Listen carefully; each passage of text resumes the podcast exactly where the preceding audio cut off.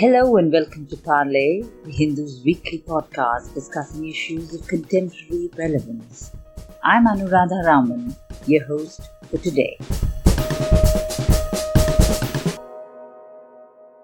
Kannur University has reportedly decided to drop the writings of uh, V.D. Savarkar and M.S. Golwalkar from the master's course on governance and politics.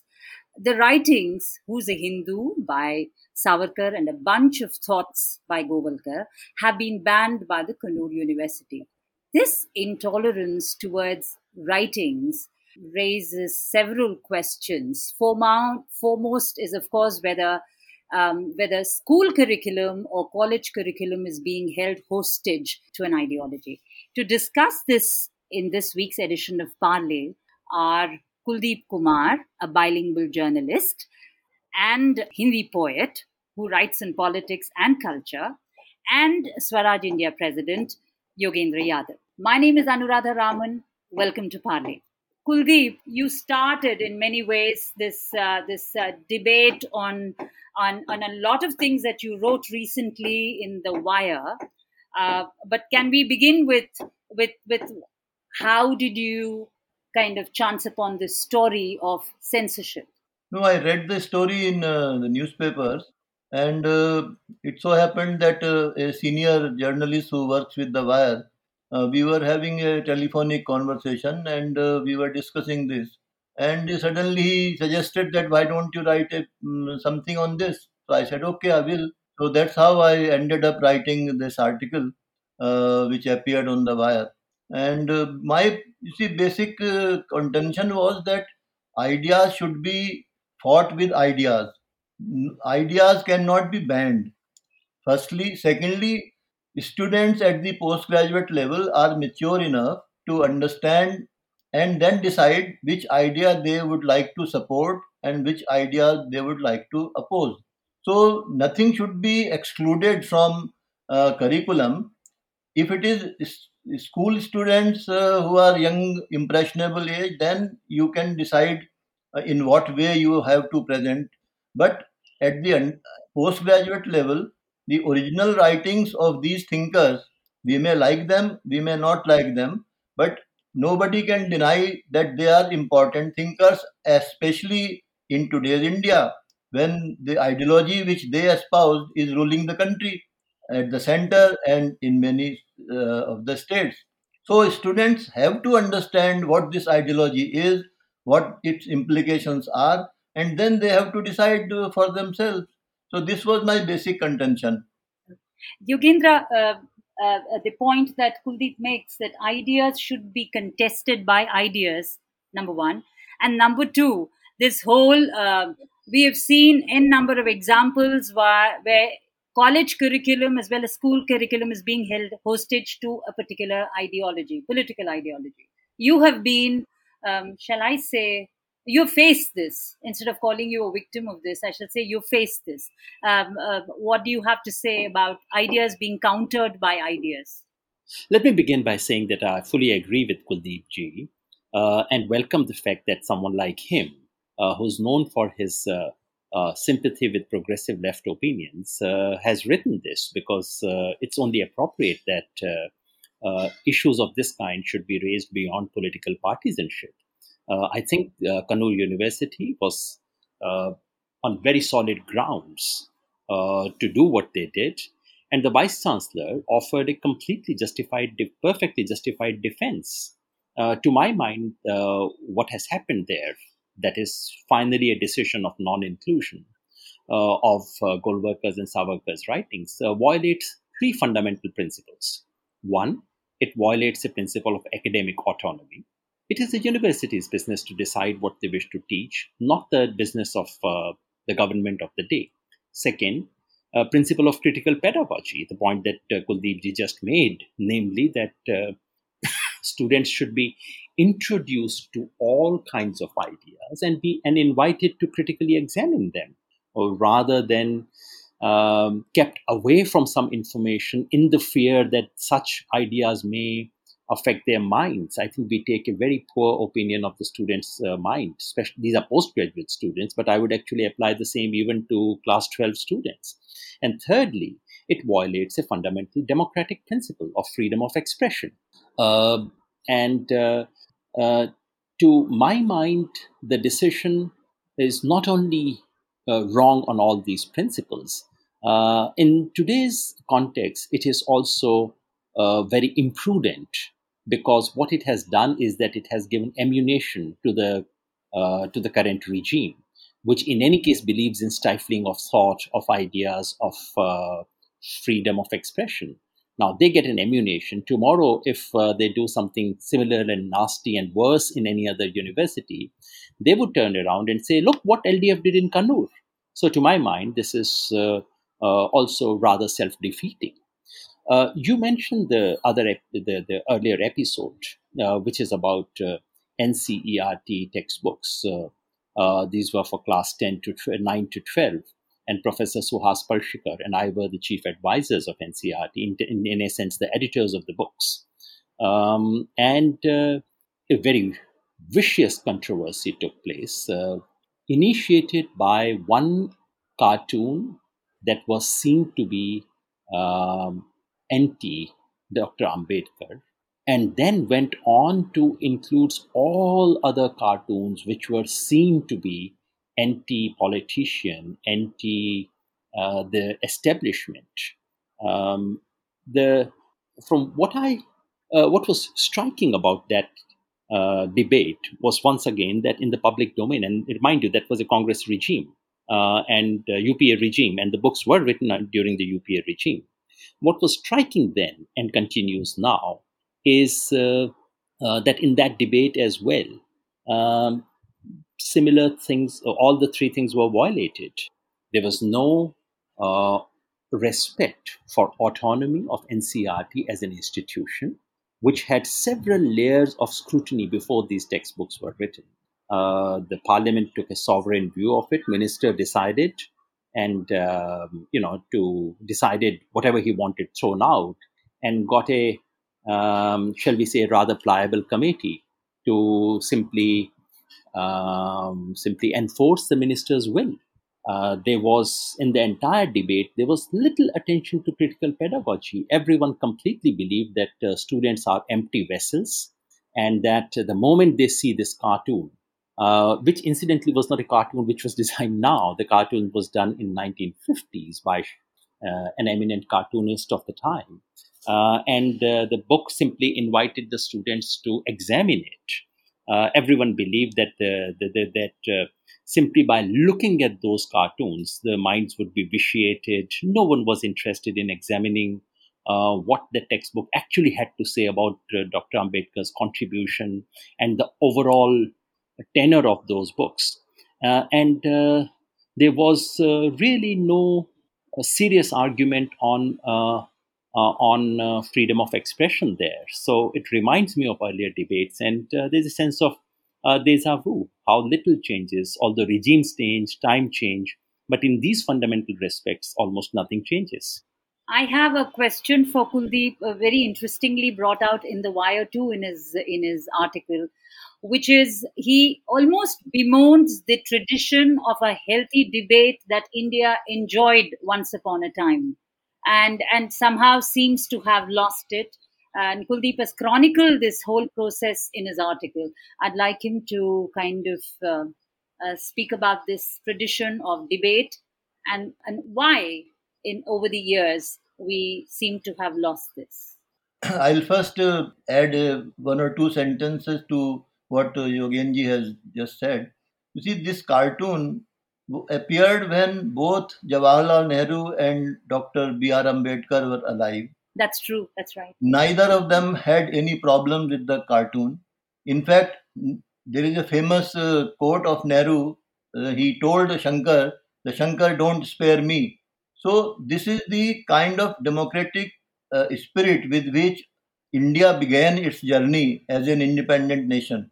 But as I said in my article in, uh, on the wire, uh, almost all the parties have prepared fertile soil for the kind of impunity with which Hindutva forces stifle dissent and different point of view.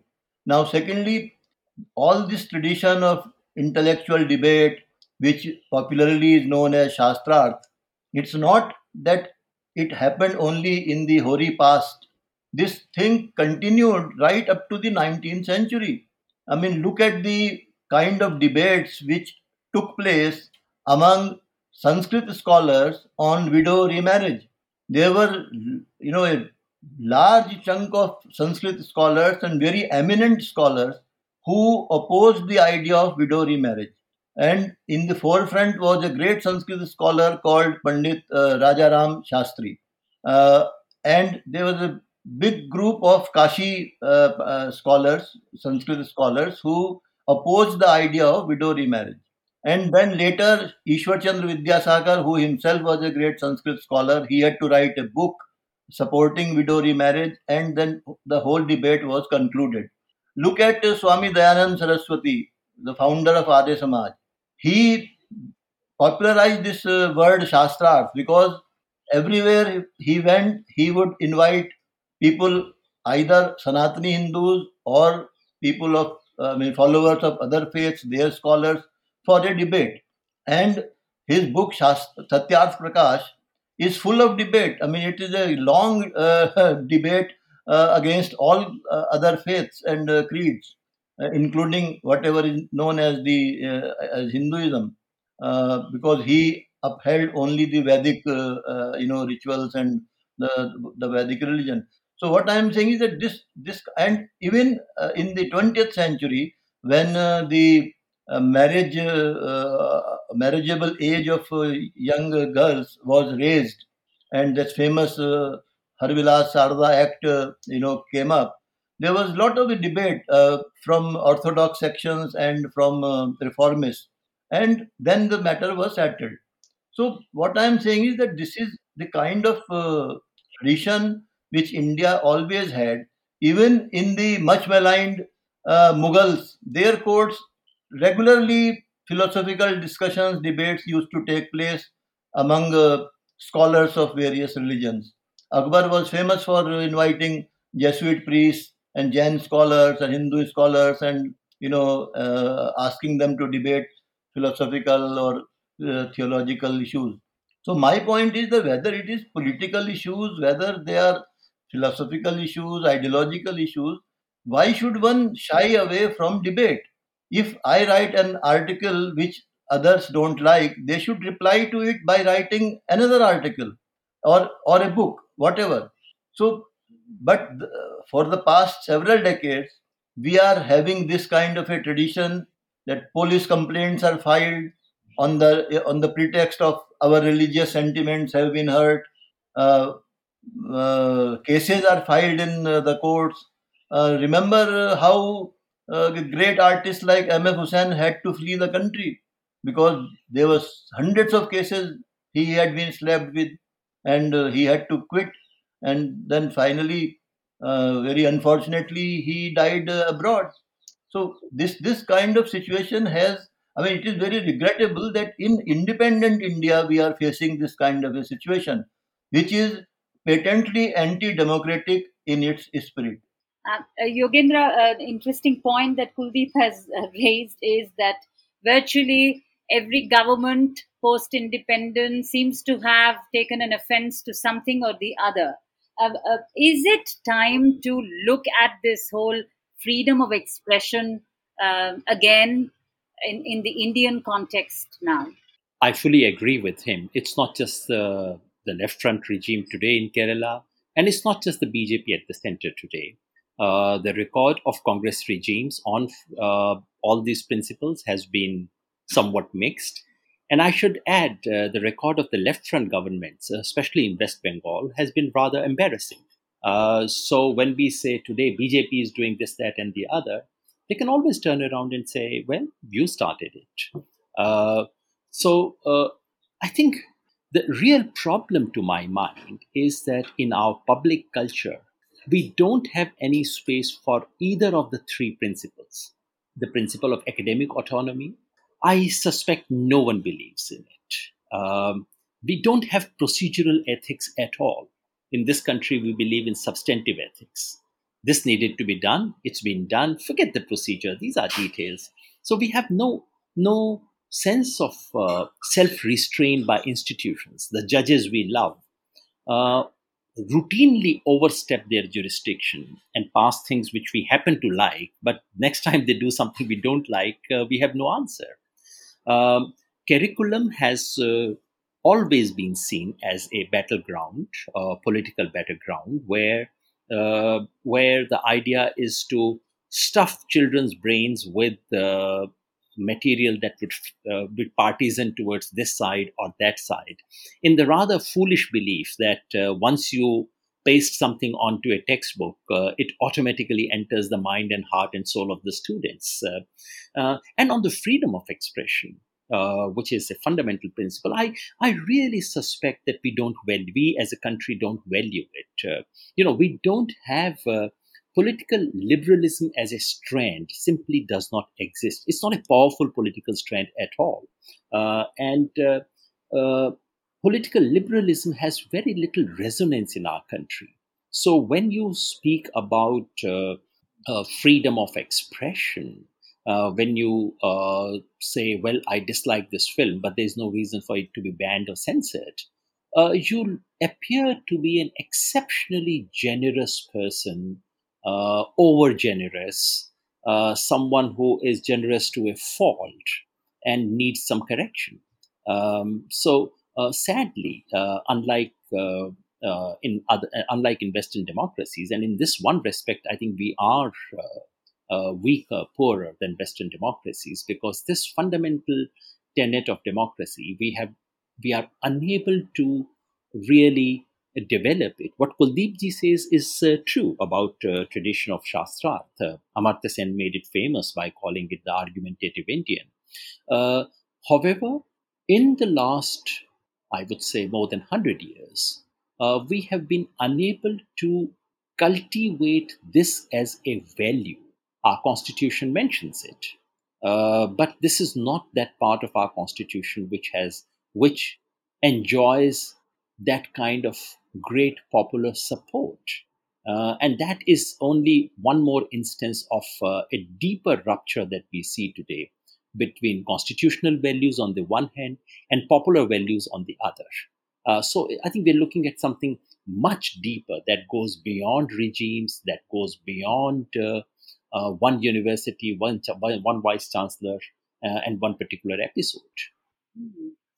Kuldeep, would you uh, do you agree with this that we are looking at a far more uh, would it be now a structural kind of a thing now uh, that it's a matter of great concern that regardless of the regimes that come in and go uh, they have all been equal rights offenders and this freedom of expression itself has kind of um, has perhaps uh, needs to be looked at afresh in the Indian context.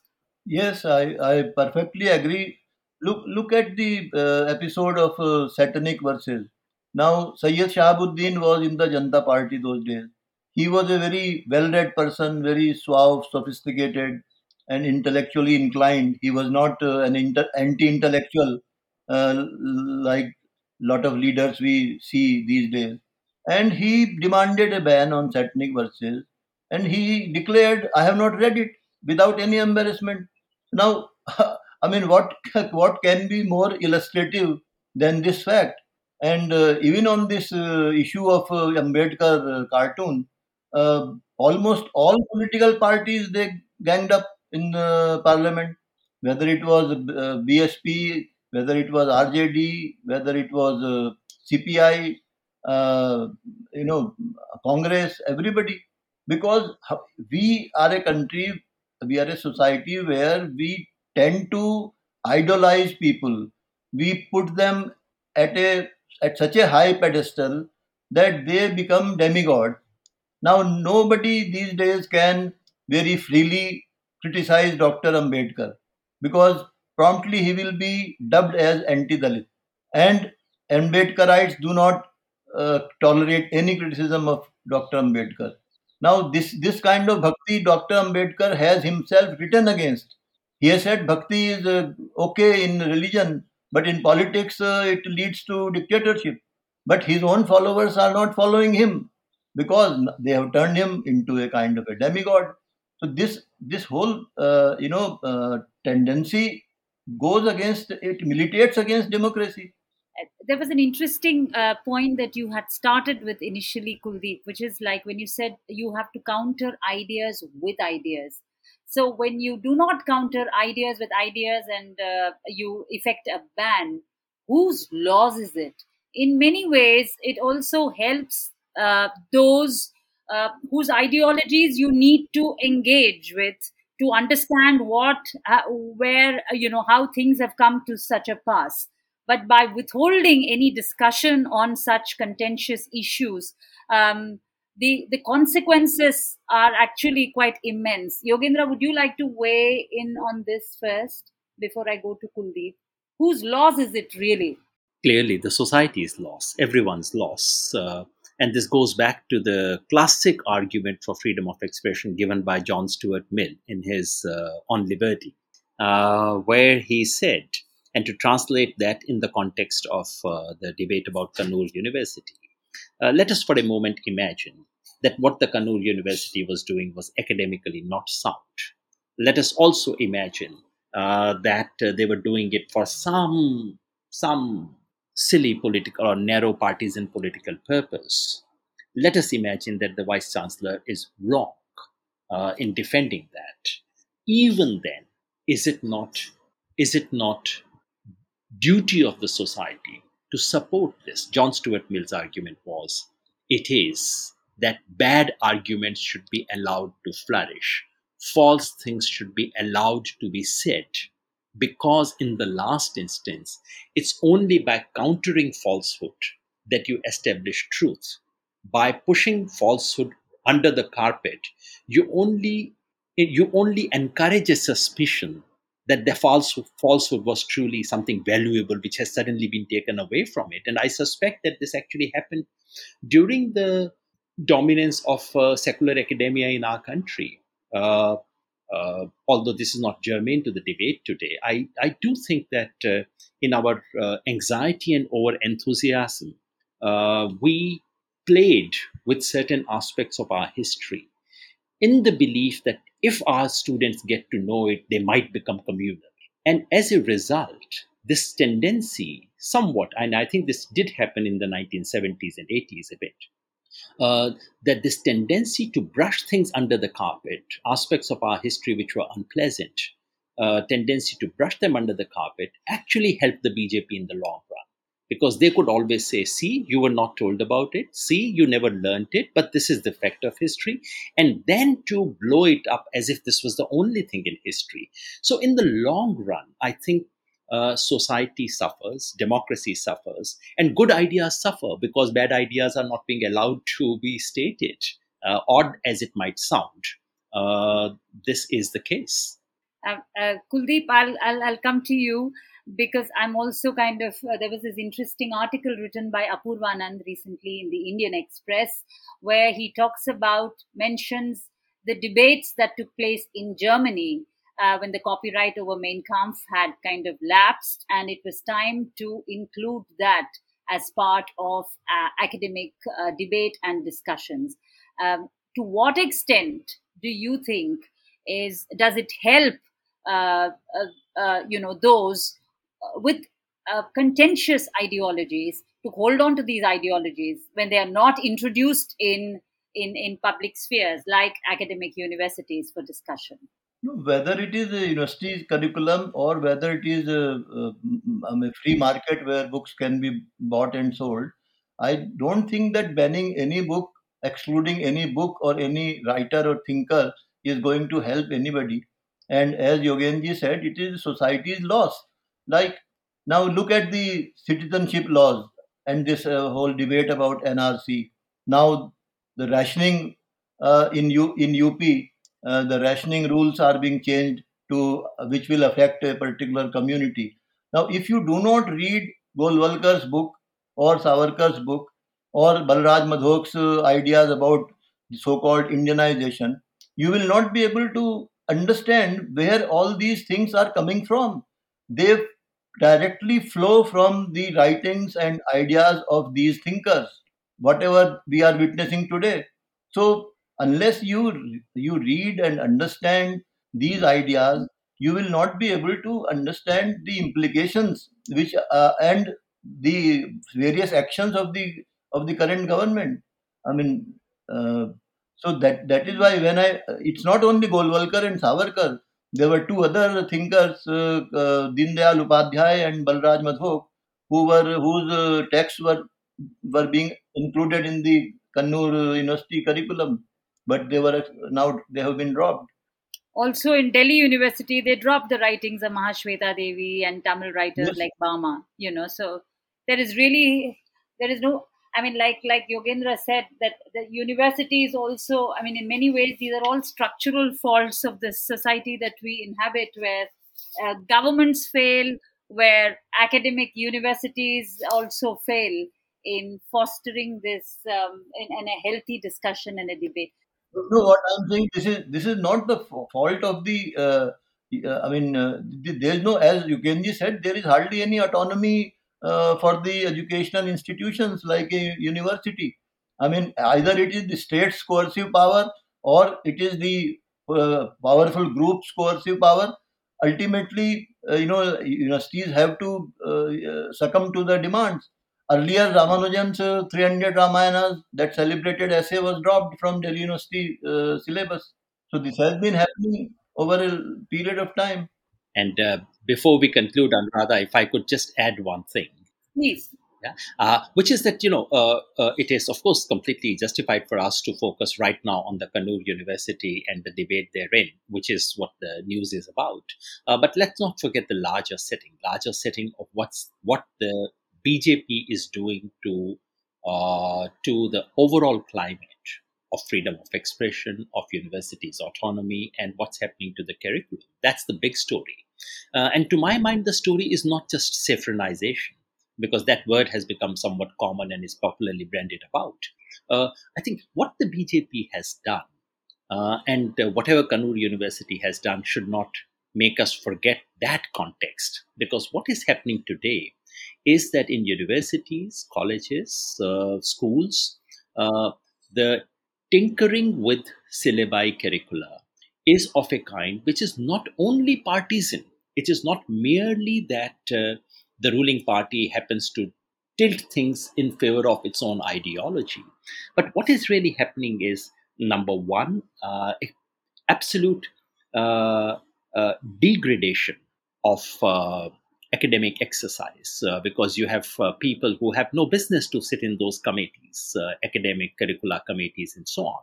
Number two, uh, what is being uh, dished out in many of these textbooks now is just factually wrong.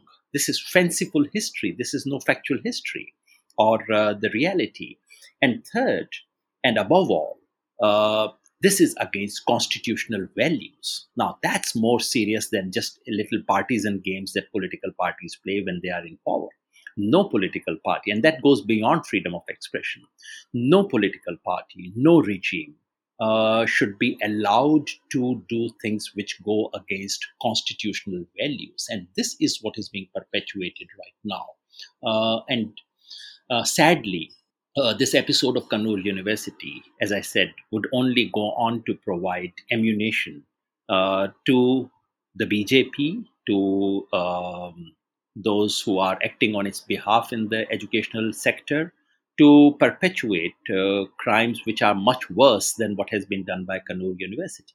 Kuldeep, would you agree? Although you have said respected political parties have played their own games, the context in which we are living in and what is being done to uh, academics is, has has far more sinister implications uh, than ever done before.